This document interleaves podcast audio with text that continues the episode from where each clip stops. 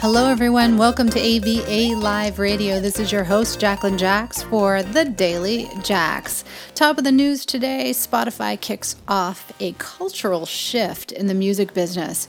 They removed, as of May 10th, R. Kelly and XX Tentacion from its playlist. Pretty interesting stuff. Hip hop artist R. Kelly and XXX music has been removed from Spotify playlists under the new hateful conduct policy. If you haven't heard about it, we were covering it on the news last week. Here's a little more for you at the top of the story.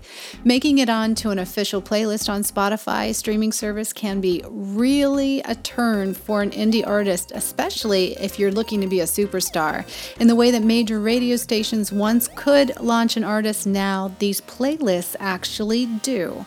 Millions and millions of followers each playlist does have, and they are heavily promoted, but getting on a list and staying on a list is going to be a lot harder than it was before. This is starting to change. On May 10th, Spotify announced a new policy on hate content and hateful conduct and removed two artists rapper R. Kelly and XXX Tentacion, the R&B singer and the hip hop artist from their official playlist due to allegations of abuse and mistreatment of women. Both artists deny any wrongdoing.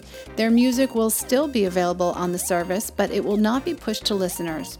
It then quickly emerged that Apple Music and Pandora, two other streaming services, had quietly taken the same action. This is Jacqueline Jax for AVA Live Radio's Daily Jax. We'll be back soon.